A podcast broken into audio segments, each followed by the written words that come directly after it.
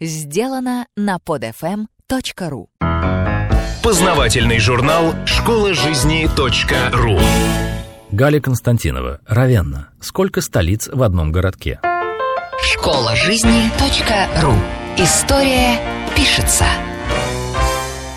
Все, что минутно, все, что бренно, Похоронила ты в веках. Ты, как младенец, спишь, Равенна, У сонной вечности в руках. В строках блока суть города. Всю Равенну можно обойти за несколько часов, но вот обойти ее в одной статье вряд ли возможно. Достаточно сказать, что все раннехристианские памятники города в большинстве своем невелики и невзрачны снаружи, но в то же время это уникальный ансамбль памятников искусства мозаики V-VII веков, равного которому, пожалуй, и нет нигде. Равенна — это не Италия эпохи Возрождения. Это город более ранней славы и красоты. Все эти памятники внесены в список всемирного наследия ЮНЕСКО. Если Пиза, Генуя и Венеция были когда-то крупнейшими отдельными морскими державами, а стали просто изумительными по красоте городами в Италии, то с Равенной история еще интереснее. Городок с населением в 150 тысяч человек был когда-то мировой западной столицей, а именно столицей Западной Римской империи, и оставался таковой вплоть до падения империи. В Риме уже царил хаос. Император Ганорий сделал своей столицей Милан, но туда пришли вестготы с Аларихом. Пришлось перебираться в новую столицу, Равенну, вместе с сестрой. Вот сестра и сыграла первую значительную роль в истории города, и не только. Галла Плацидия, внучка трех императоров, императорская дочь Феодосий Великий и императорская сестра, мать императора и тетя двух императоров. Здесь ничего особо оригинального, с кем не бывает. Но при этом и сама императрица. А до того ей пришлось побыть королевой варваров. Вышла замуж за вестготского короля Атаульфа. Этот беспрецедентный брак между римской благороднейшей кровью и теми, кого называли варварами, состоялся благодаря бесчисленным политическим торгам на тему, кто кому и что должен, и как дальше жить сосуществовать, раз уж толком ни войны, ни мира. Вкратце история выглядела следующим образом. Королевой варваров Галла была недолго. Готские короли убивали друг друга не хуже прочих королей. Осталась вдовой, пришлось ей даже побывать фактически и на положении заложницы. Но потом ее выкупили за хлеб, в буквальном смысле слова, несколько вазов пшеницы, а что еще имеет большую ценность в эпоху войн и глобального переселения народов. Снова выдали замуж, против воли, но уже за своего, римлянина, которому Галла родила детей и сама стала Августой, то есть императрицей. Много чего еще случилось, но фактически она так и правила единолично Западной Римской империей. Эпоха раннего христианства. Императрица очень набожна, и, конечно, в Равенне началось невиданное строительство церквей, в том числе и мавзолей самой Галлы. Но обстоятельства ее смерти достоверно неизвестны. Ее мавзолей – одна из прекрасных достопримечательностей города, но вот захоронена ли она там – вопрос. Предмет бесконечных споров, но только не для жителей города безмолвны гробовые залы, тенист и хладен их порог, чтоб черный взор блаженной галы, проснувшись камня, не прожег. Александр Блок но уже вскоре после падения Западной Римской империи город Равенна снова столица, уже новая, столица Остготов. Правителем становится легендарный варвар Теодорих. Его мавзолей тоже в Равенне, в стороне от центра, и это единственная уцелевшая гробница варварского монарха.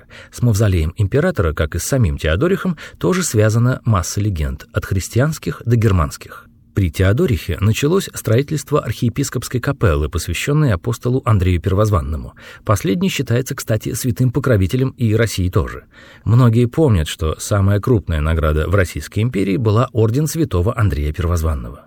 Кстати, очень интересен образ безбородого Христа в этой капелле. Это образ воина. Одет он в римские доспехи, а ногой попирает аспида. И такой образ не случайен. Акцент на страдании и мученичестве пришел позже. При готском короле началось строительство и базилики Санта-Полинаре Нового. Как и все построенные Теодорихом культовые здания в городе, базилика принадлежала готам-арианам, но после завоевания Равенны император Юстиниан I своим указом передал все церкви ариан православным. А вот еще одна базилика так и называется – Баптистерий православных. Он был воздвигнут на фундаменте римских терм уже к V веку. Главный упор внутреннего убранства – подчеркнуть значимость таинства крещения.